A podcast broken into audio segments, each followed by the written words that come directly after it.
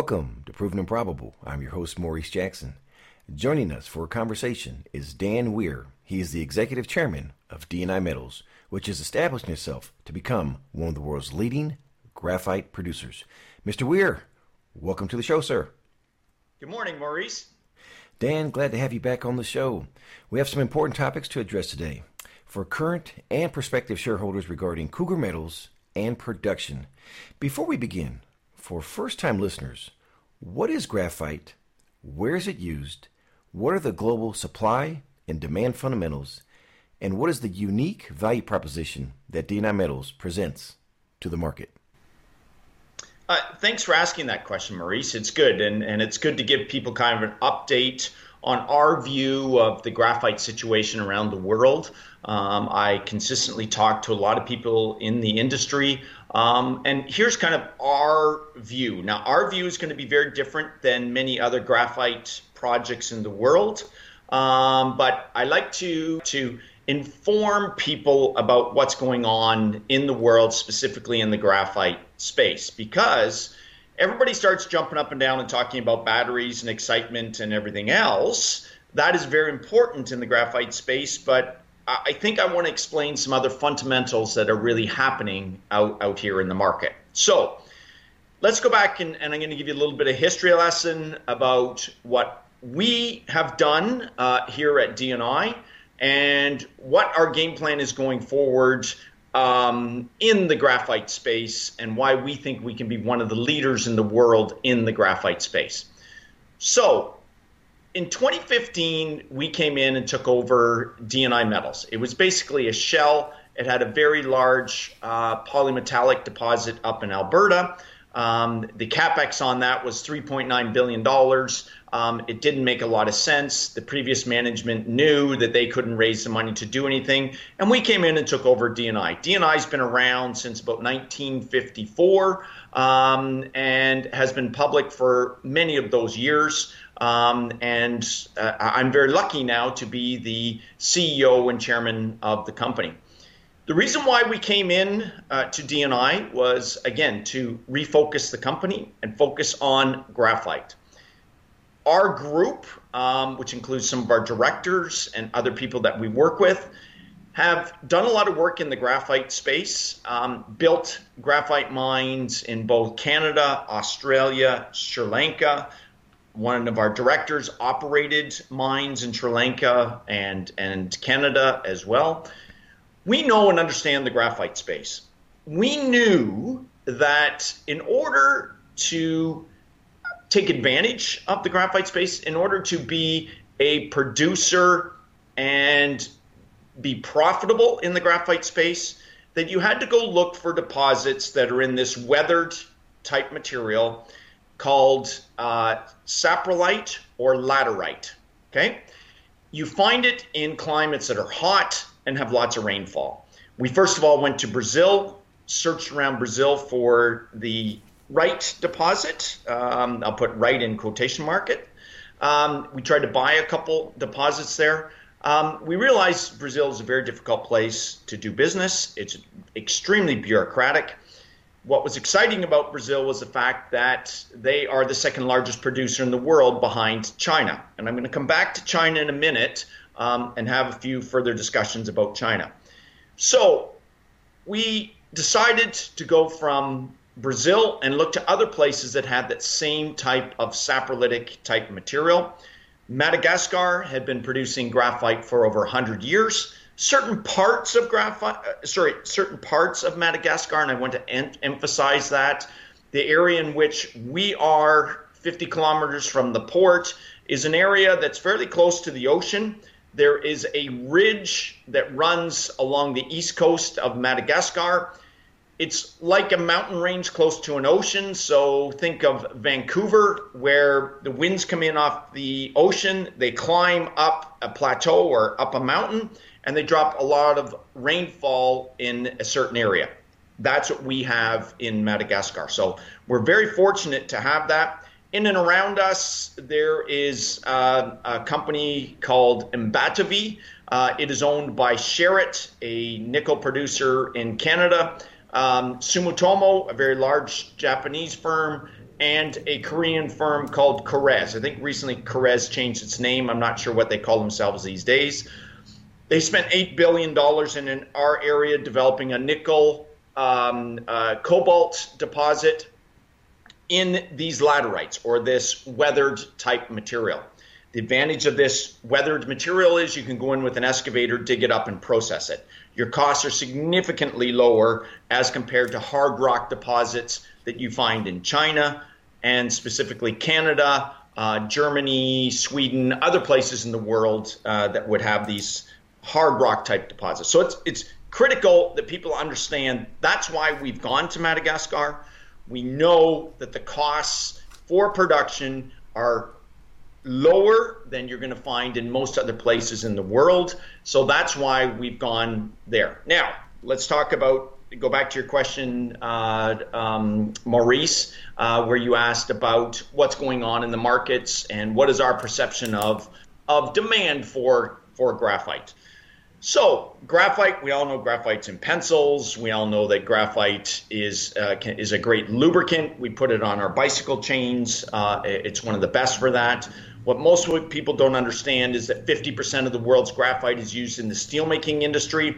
It is a very high heat tolerance, and you can line all the crucibles or all the molds uh, to produce uh, steel out of. Um, the other area that is growing is what the lithium ion battery area. Up to 30% of a lithium ion battery uh, is made of graphite. So, by comparison, everybody starts talking about nickel, cobalt, and lithium.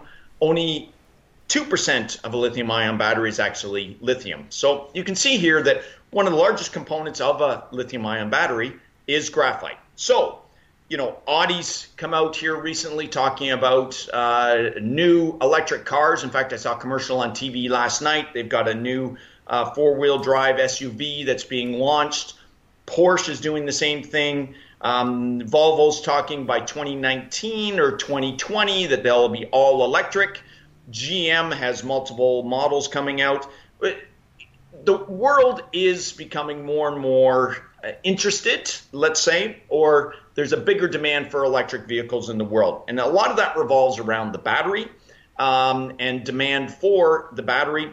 Kind of put it in perspective, in a Tesla, the, the larger size Tesla, there can be 100 to 200 kilograms of graphite in every one of those Teslas. So we know that's where the growth demand is in the world. So let's go back and focus on DNI and what we see as, as the big advantage as we go forward.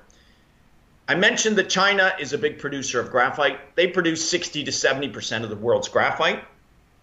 That demand in China is growing exponentially they will produce again this is my prediction and, and, a lot of the stuff that i've read out here and research that we've done that they will produce a majority of the lithium ion batteries going forward in the world they are throwing billions of dollars at research not only in batteries but also electric cars they are the leaders in the world right now in electric cars um, and i can't see that changing anytime soon Graphite, when it's mined out of the ground, it has to be upgraded and processed. There's a four step process. It includes um, refining it or purifying the material.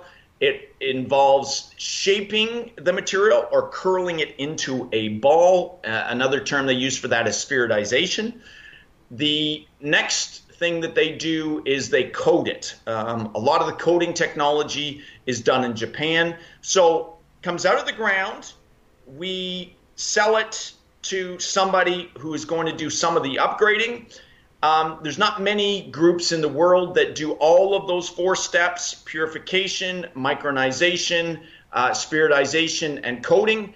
It tends to be different companies or different countries doing different things to the graphite before it actually goes into a lithium ion battery. I want to emphasize this Currently in the world, over 99%, or even maybe even closer to 100%, of the spheroidization or shaping of the graphite is currently done in China. Okay, so here's our view. A lot of the Chinese graphite is going to go to the lithium ion battery. Okay, I've been to Korea Um, I've met with different groups in Korea and different places in the world. There are groups in Korea that want to do some of this spheroidization as well. Japan and Korea currently do over 50% of the coating, so they'll buy the spheroidized graphite, they'll do the coating themselves. They want to do some of the spheroidization. But again, China still is doing a majority of that. Our belief that it'll be in the lithium ion battery that most of it, the graphite, will come from China that will be used in a lithium ion battery. Why is that significant? And why is that a huge opportunity for DNI? If most of the graphite now is then going to the lithium ion battery, the Chinese graphite, where traditionally it was sold to the different steel companies around the world, that leaves a deficit that the steel companies now start scrambling trying to get material from other places. Okay? Madagascar. Now, I could work on and try and get deals and sell all of our material, grind it all up, this large flake, high quality material that we will produce, grind it all up and sell it to the battery industry. Okay? Now, why am I not focusing on that? And that is a big question that everybody asks me. It's because the material that's sold to go into the battery industry is probably sold for five hundred to maybe seven hundred and fifty dollars a ton, depending on the purity uh, of it. Now, I would m- rather sell material for twelve hundred, thirteen hundred, or even the large flake that can sell up as much as eighteen hundred dollars a ton to other industries, whether it's lubricants, whether it's the steelmaking industry, whether it's different areas making foils that need the large flake graphite. You can see here where I'm so excited about the battery industry because I know the Chinese material is going into the batteries and it opens up a big void that we can fill and we can sell material at much higher prices, mostly because our quality of our material is, I believe, far superior than the Chinese and um, and and we can fill that void at much higher prices. So yes, I'm totally excited about the battery industry, but I want people to understand that that's not my focus. My focus is to sell material at much higher prices to other people around the world. Maurice, did that kind of answer the question? I know I was very long-winded on that, but does that give you some insight to to what we perceive and where the markets are that we want to sell to? It was a very clear definition, sir, and I want to add on to that if you would. So you're selling the material. Talk to us about offtake agreements, and for someone who's not familiar with that, what is an offtake agreement? So an offtake agreement is okay. So let, us look at the the graphite uh, industry too, because uh, there's a lot of misnomers about that as well. If you're a gold producer, zinc, copper, nickel, there is um, exchanges that you can sell that material into. So you've got the LME, the London Metals Exchange, or into China, different places. There is quoted prices on that material every single day you can sell into that. You know, everybody, I think every day, every day looks at what the gold price is. You know, it, it's right around the 1800. I think yesterday was up a dollar. It's 1804 or 1805 uh, yesterday. So everybody looks at that and they know that the gold producers can sell any day into that market and get that price. Graphite is not sold that way. Industrial minerals are not sold that way the whole key to selling graphite is being able to have customers and sell to those customers. It takes some time to get those customers. They will want a one kilogram sample, they'll want a one ton sample, and then they'll likely want a 20 ton sample, which is a 20 foot container full of graphite, so that they can do the testing on their machines to fit your material. The good, so good and bad that can take some time to get those customers. but once you have those customers, they tend to be long life customers. They're going to modify their machinery to fit your material. And if you continue to supply that material on a consistent basis, then they will buy it from you. Also, very, very critical to understand that there are hundreds of different types of material that we will sell. It's sold by flake size, and the purity of the material, but then they also look at things like the ash content. They'll look at what other sorts of other impurities are in your material. Um, and that can change. Um, you know, we've seen it on our Vohitsara property where one zone can be quite a bit different than another zone. we've seen the same thing over on the Marofody property where the materials can be the same uh, in certain zones and it can be quite a bit different uh, within certain zones or within certain veins uh, that we find these in. So it's very important to understand. I have been to Brazil, I've been to the largest processing plant in the world.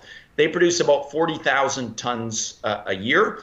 And they have about nine small mines that they pull material in from and they mix and match depending on what the customer wants. It's very, very important to understand that. That graphite isn't all about just um, uh, getting an offtake, as you said, and I'll explain what an offtake is here in a minute, and selling the product because you have hundreds of different products, and that product has got to be qualified by the end user. So, back to what an offtake is. You will have many groups or companies around the world looking for material. They want specific material. If you can supply that specific material to them, they'll say, okay, we're going to give you an offtake agreement. We'll buy X amount of tons per year from you if you can supply that material. It's basically like a long term contract, if you want to think of it uh, that way. Um, so that's what everybody's looking for. Everybody wants to see, investors want to see that you have offtake and that you um, have customers as you're putting the money into building plants and, and moving forward. So we understand that. We have been working very hard at different offtakes over time, and you will see, uh, you know, we have signed a, a few um, uh, um, customer agreements, and I think over time here you'll see a lot of offtakes uh, come out of us as well. But again, I, I emphasize it takes time and it takes a lot of work and you need material uh, to be able to uh, supply to those uh, customers uh, in order to do that. Hence the reason why we're building this pilot plant uh, so that we know that we can supply the material, whether it's 20 tons, 40 tons, hundreds of tons, uh, for testing and get these long term contracts. It's very important to be able to do that. At the same time, you're selling the material to them and making a little bit of money as, as you're doing that. All right, we've covered the graphite fundamentals. Let's get to company specifics. What can you share with us regarding the arbitration involving DNI Metals and Cougar Metals? So I have to be very careful what I say here. Uh, we have signed confidentiality agreements that we won't talk uh, about uh, each other's companies, uh, that we won't go out and do postings and stuff and talk about, uh, uh, again, about the arbitration or anything else. What I'm going to do is, um, you know, I can talk about what has been publicly released. So I think what I'll do is any information that I give here uh, will be uh, information that you can find in press releases, either from DNI or what Cougar has press released. Okay, so let's start a little bit on what we did with Cougar and the settlement with Cougar so that we can move on. Okay, I think most of our investors know that we signed an agreement in March of 2017 uh, with Cougar Metals out of uh, Australia. Uh, they're publicly listed in on the Australian Stock Exchange, where Cougar had the ability to earn into one of our properties, uh, the Vohitsara graphite deposit uh, in Madagascar.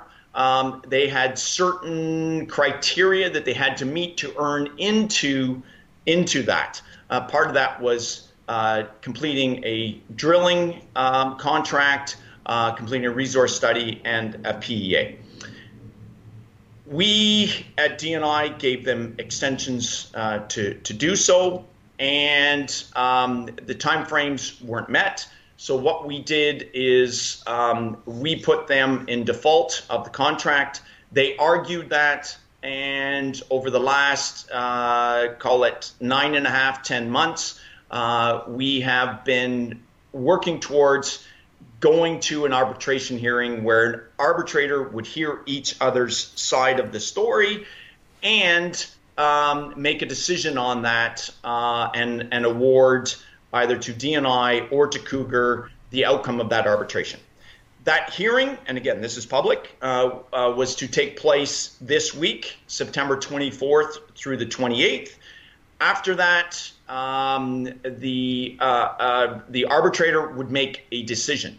We don't know how long that decision would have taken. It could have taken weeks, but in all likelihood, it was going to take multiple months in order to get a decision out of the arbitrator. DNI, uh, uh, within that arbitration, uh, we looked at all the good, the bad, what what advantages DNI had to complete the arbitration, or was it better to settle this arbitration and just move forward with our business?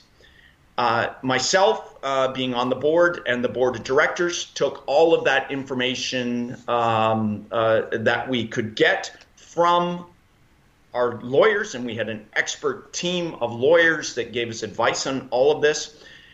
And we were able to negotiate with Cougar a settlement. The terms we put in the press release uh, that we um, announced on Monday evening of, the, of this week. And the terms are set up that it's paid over about two and a half years.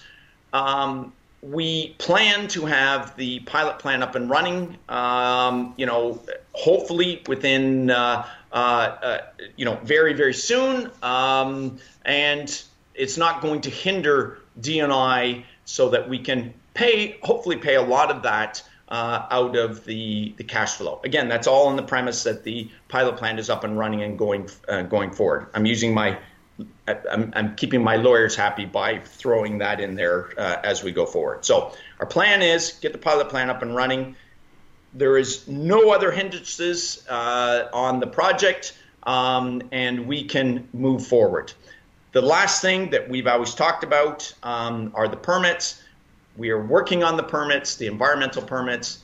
The environmental permits should be completed very quickly here now, and we'll be moving forward, um, getting into production, uh, and moving forward with the project. So, that's really all I want to say about Cougar. I don't know if you have another question, uh, Maurice, on that. Again, I want to be very, very careful in, in what I say um, about that.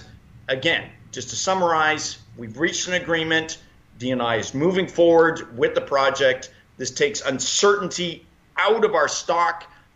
Shareholders do not like uncertainty in a stock. We've taken that uncertainty out of the stock and we've done it in a way that we believe won't hinder the operations of uh, DNI. So if anybody wants to talk more about that, you can always get a hold of me and we can have further discussions about that. All right. Well, Dan, let me ask you a couple more questions here. So you've addressed uh, production and the environmental permit. In the meantime, what will DNI be working on? So, as you said, um, there's a a number of business things that we will be working on. There are a number of announcements that we plan to make uh, over the next little while. Um, I know I'm being a bit of a politician and not directly answering your question. Um, there are many things happening within the company, um, and uh, I think everybody's going to be happy as we move forward um, uh, with, with this company. I'm extremely excited I have told everybody many, many times I am going to get this into production. I believe that it's one of the best graphite deposits in the world. You know, last week uh, I had one of our uh, investment bankers and his wife uh, with us uh, to Madagascar. We also brought one of our directors, Keith Minty, a mining engineer. He's the guy that's operated mines in uh, in Canada and Sri Lanka. We had our process engineer, the guy that's designed the pilot plant. He came with us uh, last week as well. He was very excited about the project. He's blown away that we're 50 kilometers to a port. um, that we have some of the roads that are put into the property. Um, the the material, as he said, and I think I can quote him on this, uh, at surface, he saw where we took the bulk samples that it looks fantastic. Seeing these large flakes at surface and everything else, um, he doesn't see any issues with us moving forward um, and getting this done. So, as I've said before, this plant is engineered, it's designed. We have quotes out of China to build all of the machinery. We're ready to go. Um, we're just, once we get these permits, we're set, we're ready to go, and we're very excited to move this thing forward. Um, and especially I am. Uh, I love being there. I love working with all the locals. Um, and and actually, uh, there's another point here I want to make is is that we were on the property. We met with all the locals. Our investment banker saw all of them. Um, you know, the local presidents. Uh, you know, I met with them, shook their hands. Um, they're eager to get going and seeing development happen on this property as well. And you know, you know, everybody kept saying that we have all these issues with locals and everything else. You know, it, we did not have any resistance when we were out there on the project. Um, people are happy and they want to see this developed. They're looking for jobs and they want to move forward. You know, you you referenced uh, engineering there. Keith Minty, for those that are not familiar with the name, that is a name that you want to follow as one of the serially successful members in the natural resource space. Wherever Keith goes, you're you're bound to find success. So, uh, shout out there to Mr. Keith Minty. Dan, what keeps you up at night that we don't know about? Capital markets are always the toughest thing when you're running a junior mining company. Uh, you know, I worked for some uh, of the best, I think, brokerage firms in Canada for 12, 13 years. Uh, I was a stockbroker. Uh, I managed an institutional equity sales desk. You know, companies, the toughest thing is making sure you have the right amount of capital uh, and getting that capital as you move forward. Um, one of the reasons why we picked Madagascar is for its low capex um, because we can get up, we can get this pilot plant running. We can start making some cash flow from that pilot plant. Remember, the main purpose of the pilot plant is to provide samples and sell samples to potential customers. But at the same time, we're going to be selling that material and selling it at a profit. So, so that is key in, in what we're doing. But you've got to make sure that uh, that your capital that you're raising um, is low enough that it makes it makes it so that you can be profitable as you're moving forward. Um, some of the biggest problems you see, especially in the graphite area, is that guys try and make these massive projects, you know, 50, 70,000 tons a year that they want to start at.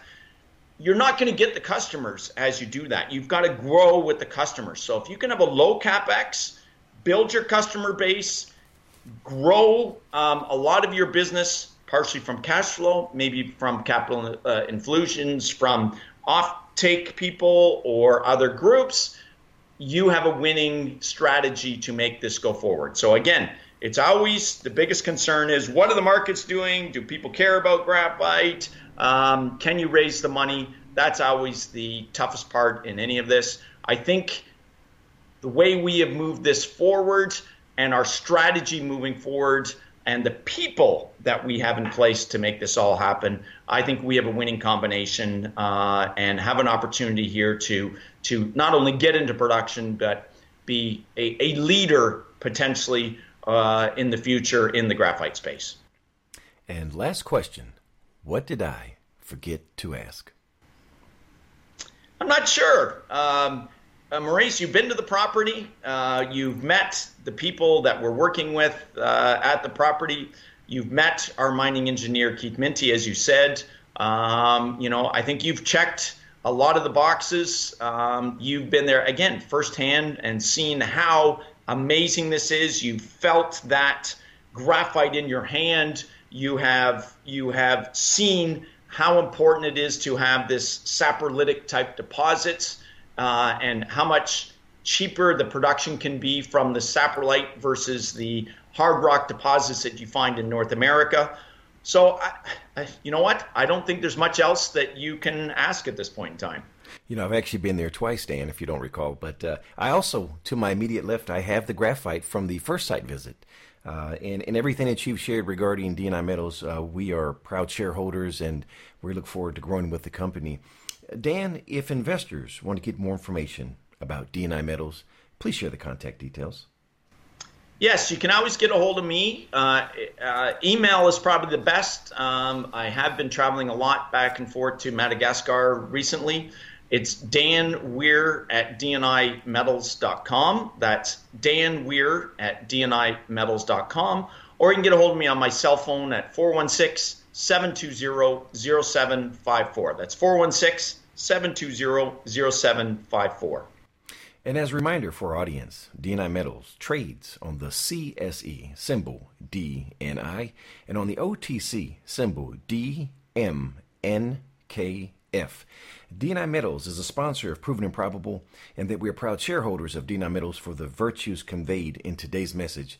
And last but not least, please visit our website, provenandprobable.com, where we interview the most respected names in the natural resource space you may reach us at contact at provenandprobable.com. Dan Weir of DNI Metals, thank you for joining us today on Proven and Probable. Thank you, Maurice. All the best to you, sir. And you. Thank you for joining us today on Proven and Probable. Remember to like and subscribe for more conversations with the most respected names in the natural resource space. Check out our website at www.provenandprobable.com. The information presented on Proven and Probable is provided for educational and informational purposes only, without any express or implied warranty of any kind, including warranties of accuracy, completeness, or fitness for any particular purpose. The information is not intended to be and does not constitute financial, investment, or trading advice or any other advice. You should not make any financial, investment, or trading decision based on any of the information presented without first undertaking independent due diligence and consultation with a professional broker or competent financial advisor.